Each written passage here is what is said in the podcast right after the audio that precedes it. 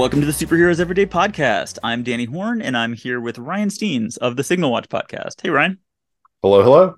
This is Act Two of 2013's Man of Steel. I'm doing the Syd Field three act structure. If it's been a minute since you listened to Act One, it went something like this. I'm going to struggle throughout this discussion to talk about this movie and not just fixate on how hot Henry Cavill is the entire time. Like, I'm going to need to find some kind of critical framework to put around that. So this isn't just the Danny is thirsty show. You've seen Clark Kent for about five minutes, and the first thing you know about him is he's not afraid to steal from poor people. Krypton is the only planet that has ever exploded because it's tired of listening to their bullshit. Pa Kent just told him his responsibility was more to keeping the family secret than saving his fellow students' lives so much of this movie is about how hard it is to be like male and strong in the world, which is not a story that needs to be told. All right, and here we're going into Act Two, the pivotal UFO scene where electricity is haunted. This is one of my favorite things in movies. It's in literally every movie. When something weird is happening, the lights start going like because electricity is full of ghosts. It, it, well, I mean, I watched enough Ghost Adventures to know that's actually true, Danny. it's just ghosts.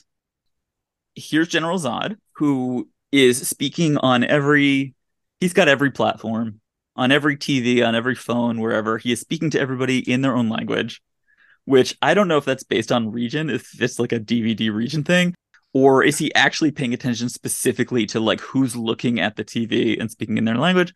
But he is sending a message to Earth in the scariest possible way. Like he is a faceless poltergeist with a skull head, and he says, surrender within 24 hours or watch this world suffer the consequences. And then when he leaves, he makes a light bulb explode in your house. I feel like we only see that happen in Ma Kent's house, but I feel like that's the sign off everywhere. Like everywhere, one light bulb explodes and one woman must scream when yes. it happens. Yeah. So my favorite line from that is that Jenny Olsen. We do not have a Jimmy Olsen in this world. Oh, I was wondering why there was a Jenny. Oh my yeah. god, I never it never occurred to me. Well, she doesn't appear in the second movie, so there's a reason she was quickly forgotten. Yeah. She holds her phone up and proclaims it's coming over the RSS feeds. Does she say that? Yes. and I laughed and laughed and laughed. the, like I said in the first episode, that there's a lot of stuff Zack Snyder he does for the trailer. Like they yeah that he clearly has an idea he and the studio figure out would look cool and then they i think retrofit them back into the movie yeah and uh, this was actually a practice a few years ago. I think they kind of stopped doing it, but they would think of what would be a cool trailer. Okay, what would be the actual movie behind that? Trailer? Yeah, what's the what's what's the record scratch moment? Right. And so this is the thing where it's it starts by saying you are not alone in like all the different languages. Well, yes. who is you? Yeah. Is he saying, well, you're not alone in the universe, or is he saying yeah. to Kal, you're not alone on this planet? Oh, I think he's saying he's saying there's aliens. Then he pops up wearing his helmet. He's clearly got on his weird Kryptonian face mask thing. And, and that's where I'm like, this was made to have a cool thing to put in the trailer. Yeah. It makes no logical sense if you're writing scene to scene to scene. This he would say, You are not alone this way. Yeah. That's not how you'd phrase it. It'd be like greetings or something. I feel I actually feel like if I could give some notes to Zod, I know how to do this way better, which is, hey everybody, I'm from another planet. Don't freak out about that. Everything's cool. There's a guy on your world called Kal-El, and we would love it if we could just like connect with him for a minute. So, Kal-El, wherever you are, I'm sure you can hear this. Let's meet up at the Starbucks on the corner.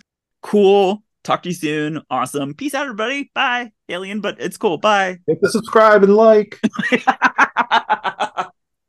yes. Yes. That is exactly how that should be he makes the scariest possible presentation of those ideas. I mean, clearly he doesn't need to worry about anything on Earth, but it's just not effective. It's creating a problem when you don't have to. And I don't yeah. care however he's been robotically built, he he would know clearly state who you are, what your what your requirements are. You're not even fighting anybody. I mean, the same yeah. thing happens when he then he talks to to Superman and he just wants the codex. He could just be like, "Hey, dude, there's this thing that we're looking for called a codex. Do you know what that is? It's not super. It's not really important." Mm-hmm. But like, if you could just find that and give that to us, we'll just go and we're cool. There's a different version of this movie where Zod pals up to him. Zod makes sense. Yeah, and and then he go, then he wants the codex, and Superman figures out, oh, he shouldn't have the codex, and that's why they have a fight. Yeah. Oh, you're right. Oh, that would be a better version of the movie. It would make more sense. Nothing. Nothing for the rest of the movie will make sense. I think I should. I should say that now. The rest of the movie is very badly written. That is why I'm doing this in the three act structure. That the beginning, the beginning of Act Two is where it just stops making fucking sense, and then Act Three is the 52 minute fight scene. I just nodded sadly. You can't see me, but I just yes, you nodded sadly because we've all lived through that 52 minutes. The scene where Lois, after the the Zod thing, they like she gets a call from Perry, and he's like, "You need to get like turn yourself in." Yeah, and she's in a mad scramble not to do so, and it doesn't make any sense why. Oh, I thought it totally did because she she knows that he's Superman and she likes him. He helped her out and he's super hot. All she has to do is say, "I I know of him, but I don't know who he is." Like she has a million options that are better than like running away. Run away. Yeah, and I think a smarter script would have done any of those options. I guess the the thing that I the thing that I like is Lois is everyone recognizes that Lois is important. Just straight up, I think like as long as that happens, I think it's a strong story. And something that actually, so this is the thing that I actually like. This is my number two of what I like. This is actually, as far as Lois is concerned, this is a brand new Superman story that I don't know if anyone's done before, which breaks the structure of like they work for the Daily Planet and Lois doesn't know that he's Clark Kent. And that has been the dominant Superman story that's where it started and that's where it stays, except for Man of Steel, where he says, like, you know what? Screw that. Like, not only does she not, is she not in the dark, she's the only person who knows anything. And that positions her as being super important. And I'm I'm kind of amazed that they like considering the like weird masculinity thing that they've got, I'm really actually amazed that they that they got if not like the actress necessarily, if not like the characterization necessarily, but that they understood her place in the story as well as they do. Let's unpack that because I completely agree. so Snyder has a lot of faults, but he clearly appreciates strong female characters. And I mean, and and maybe there's some discussion to be had about specifics around how he presents women, but I, I, think in general, it did lead him to saying, let's not make her a dope. Part of her being a, a genius reporter is mm-hmm. she has uncovered this. The problem I have with how they did it in the film is she basically puts like three pieces of information together and she figures out that from not ever having heard of Clark Kent or having yeah. any confirmation of aliens within days is like at his father's grave talking to him about him being an alien.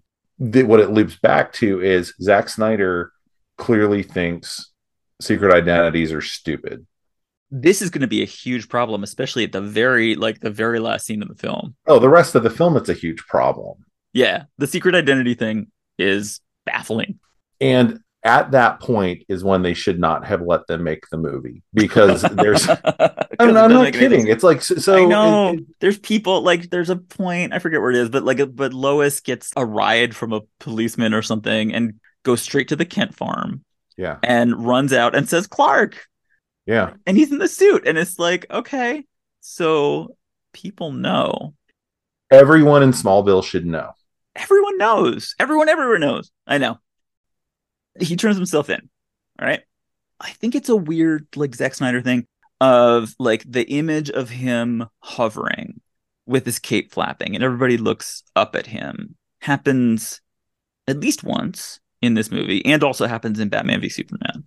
It's a great image. Like you're saying, like it's very much a trailer image, but it's a very strong image. It's spooky. And a thing that I like is the very first thing that he says to anybody, I would like to speak to Lois Lane which mm-hmm. is the correct answer. And he says, like, I will surrender, but you have to guarantee Lois's freedom. And then they have a date. They have it's one of them handcuff dates where you're both in custody.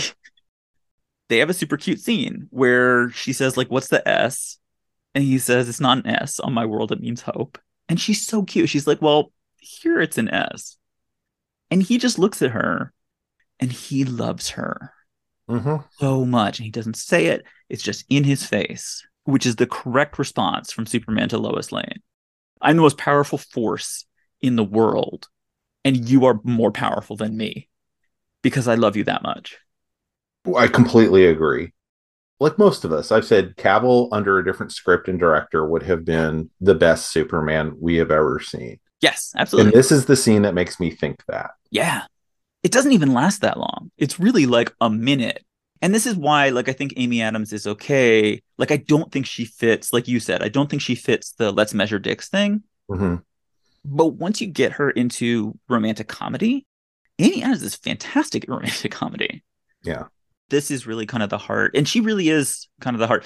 And so it sucks so bad that, like, the actual themes of the movie are so distressing about like people are afraid of things that they don't understand and masculinity and strength are the only thing that ever matters. All we're going to get into some more of that. And then there's this date in the desert where he's going to give himself up to the bad people. And they have another like little quiet scene with Lois and Clark. They they like they slow down for Lois and Clark and they slow down sometimes a couple of times for for Clark and his mom. And in those like slow girl scenes it's a good movie. It's suddenly a good movie. But they can't stay there for very long because this is a movie about masculinity. So then here comes the huge, terrifying, black, evil, dung beetle shaped spaceship. Here comes the terrible thing. People walk out. They've got black fetish gear on. they take Superman and they take Lois for literally no reason. Mm-hmm. We'll do that in a minute, but like no reason at all. But they bring him on and they knock him unconscious. And then they do this sepia dream sequence where General Zod does a villain monologue. yes. That is like a triumph of the concept of somehow. Like this is a spaceship that runs entirely on narrativium. So he just says, This is what ha- hello, I'm General Zod, this is what happened. There is no explanation of what the Phantom Zone is there's no explanation of the statement the destruction of krypton freed us and then the most somehow sentence i've ever heard we managed to retrofit the phantom projector into a hyperdrive okay you did what i think they tried to cover it up by in the beginning of the movie Jor-El says to Lara that baby Kal-El's ship will be phantom drive driven. Okay. And so they think if they say those two things, they've covered their bases. They have not. They have not. Why would you put people onto a thing that allows them to get further away from you or return to you? I know. When you think you're anyway. I know. Nothing makes sense about these Kryptonians. We sought out the old colonial outpost looking for signs of life, but all we found was death. Cut off from Krypton, these outposts withered and died long ago. Again, that is the Kryptonian outcome. Like everything you do. It's so sad, really. And when we see, we just see a little bit of that, but it doesn't look like they got hungry and starved. Like the skeleton, we see a skeleton, obviously, but he's got like a sword through him or something. Like there's been a war on every single outpost. What did Jor-El say? Of just like we we produced wonders and we went to a thousand different planets. Every single one of them. Yeah. We started a war and killed each other. this is where you need to cut in the music from uh, the Larry David show. What are you doing? And then, and again, this is like we talked about like Zod just being bad at communications. So he's like, okay, so here's what we're gonna do. And this like behind Superman, this world engine drops. Now the world engine is actually this is one thing, is like the world engine is actually legit scary. It's a good design. It's a scary idea. Fine. But it lands and it spits fire and it destroys the world. And then Superman drowns in human skulls. It's real unclear what Zod is trying to like. He creates this scenario for Superman to see, which is deliberately upsetting. It looks like there's a nuclear bomb that goes off. And then there's like a broken swing set behind him for added pathos. Like, yes, we will be killing all of the children. And Superman says, No, I can't be a part of this. And Zod's line is, well, what can you be a part of? It's like, not this.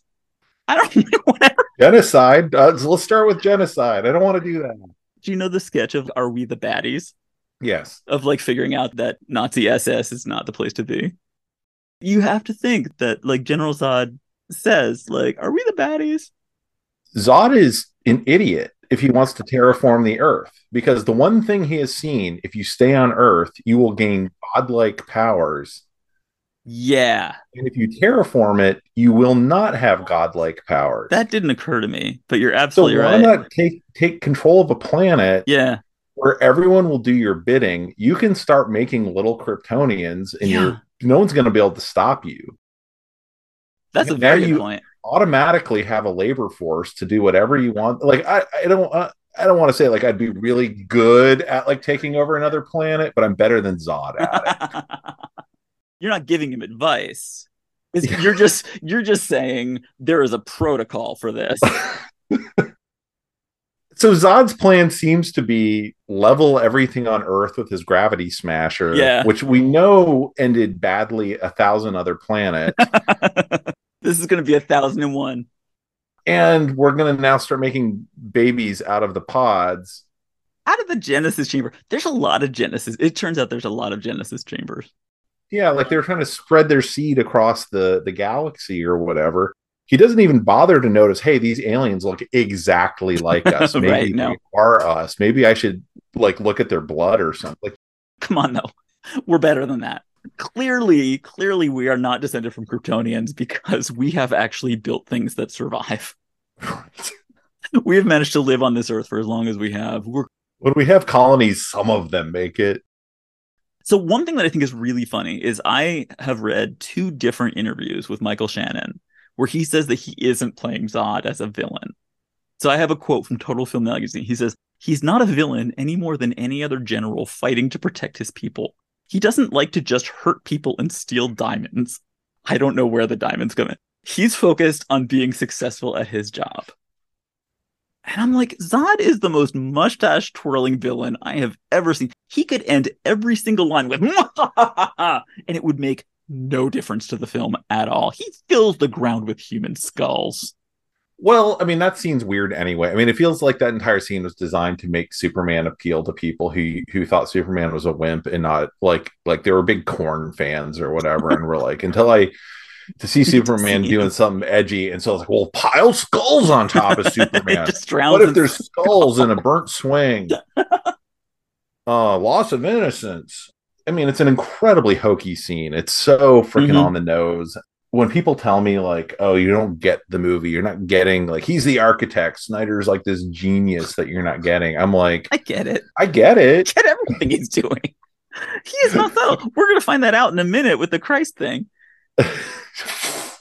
And so Zod is just like the most villainous villain they could possibly be. They come out of that dream sequence. There's I probably have said like this is the most baffling dialogue in the but but this what I'm gonna say is the most baffling dialogue your father acquitted himself with honor, Kal, And then Superman says, You killed him. What? And then Zod says, I did. What? And not a day goes by where it doesn't haunt me, but if I had to do it again, I would. And then he sashays away. And they want Superman to tell him things. I know. I, I don't know how they took the word acquitted. Like, I didn't know if David Goyer didn't know what that word meant. Yeah, you killed him. How did you get you killed him from what what he just said? Yeah, it it it makes no sense. Mm-mm. So at this point, you might be wondering what is the sit rep? That is the question that we have. Because so then we go to Air Force Command, where they say, "What's the sit rep, Major?" like DSP pinged two bogeys launching from the alien ship. I just like like I like that they do a lot of like Air Force verbiage of like 380 knots and they're entering Kansas. I just I like I like that they say bogey. They say it later on, and I love it then just as much as I love it here. Back to a baffling thing on board the ship. They have said specifically, we would like Lois Lane. We invite Lois Lane to come and join us in our terrible evil ship. And they bring her in and they make Superman go to the holodeck or whatever the hell they do. And then they just shove her in a room yeah. Why do they want her? Why did they ask her? And they so they lock her up. She's a hostage. She's there to make sure he doesn't get up to shenanigans. Oh, is that right? Yeah, that's the only reason. Yeah. Okay. Further questions. What is this room? It is they just close the door. It's just black and tentacly. Yeah. And it looks like all burned, but it has a USB port. Yes. For the command key. And if yes. you put the command key into that USB port, it will take over the ship. What is this room? What is this room? This featureless room that has a USB port in it. It's a closet. I don't understand what's going on. But I do actually then I like the scene that happens. Cause so like he she puts in the command key and Jor-El appears. He says, I'm basically I'm here to help you. He says she says, like, who are you? And he's like, I'm Kal's father. I don't know how she knows who Kal is. But how does he know who Lois is? Uh you know what? I don't have any. there you go. There you go. It makes no sense. And then he says, I designed this ship. And I'm like, wait, you did? You designed this ship? He could do anything. Jor-El is so cool. Yeah. He could do anything. I'm like, why didn't you use a ship like this to save everyone in your family? I designed this ship. And then there's this like completely unreal Tex Avery Warner Brothers scene where he like leads her through. It's like droopy. um, where like you turn a corner and then Droopy's there. but the you know, but the thing like I actually do love this scene. I think it's a really funny scene. I think it's really cute. He just waves his hand, and doors close, and he says, "Turn your head to the left." Like he's just magic, like in charge of the Matrix. It's so silly, but it's actually funny, and I actually really like it. Yeah, I have no problem. With, I like I like seeing action Lois. Um, you know, yeah. going back to the Fleischer cartoons where she picks up a Tommy gun and shoots at the bad guys. Like, give me that Lois. Yeah. The thing I had a problem with was why does the hologram need to do the the hand clenchy thing to make doors open and close? Because it's cool. Because we unfortunately we still have a concept of cool, and it causes us to make things like that. I feel like Russell Crowe like came with like his ideas and like here here's what I want to do when the door is open, so people know it's not just like that my I'm, brain. Yeah, that I'm that I'm actually doing it. Yeah, he's so cute when he does it. It's so so yeah. So it's just a thing. Like this is like basically what we've been doing through in, entire and what we're going to continue to do all the way until the end of Act Three is we're just saying like so here's a thing that doesn't make any fucking sense and it bothers me. this is the one thing where I'm like, this absolutely doesn't make any goddamn sense, but I love it because you did it really well. Because it's funny, basically. Because it's funny. You can do almost anything if it's if it's actually legit funny.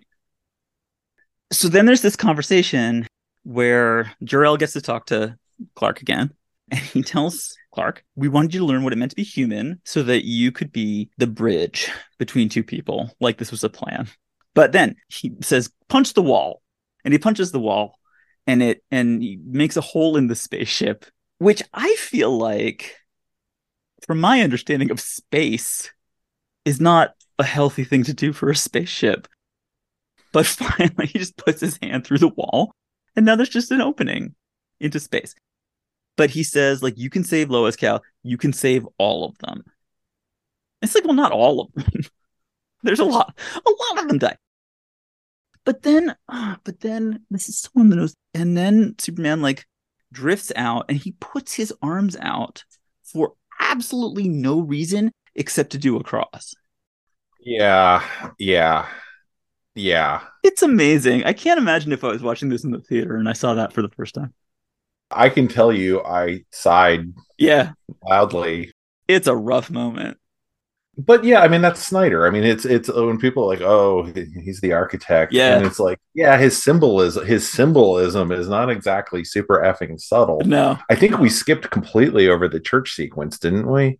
We did. The sequence of him talking to the to the pastor about what should I do, and there's Jesus praying in the Garden of Gethsemane behind him, which is like core moment in, in Christian uh, mythology yeah. of Jesus deciding what he's going to do with himself.